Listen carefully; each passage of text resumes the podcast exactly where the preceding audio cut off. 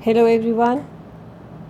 Going ahead with the series of Ascendant Lord in the various houses, we'll discuss today about the Ascendant Lord in the fourth house.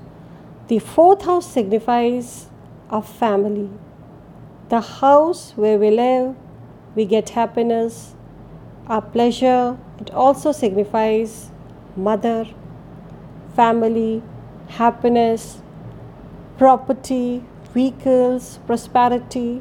So, basically, if we think that the ascendant is the body, then the fourth house is your mind.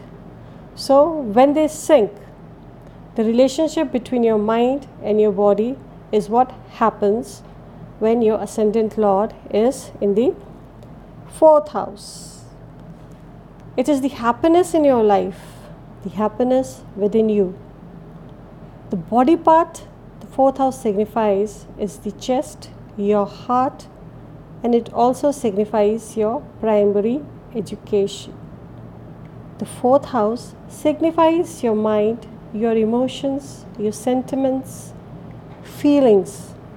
So, when you'll be emotional, you'll be attached, you'll be, you know what, you'll be very caring for your mother, you'll be loving this caring nature for your mother will help you achieve your aim. So, if your ascendant lord is in the fourth house, here the subject will own a house. He'll have lot of property.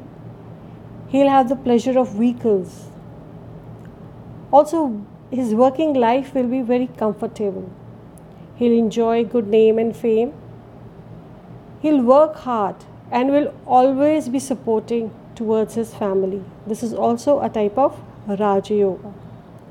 The purpose of life here will be comfort and he will achieve it. The first house is the Dharma Sthana, whereas the fourth house is the Mokshasthana.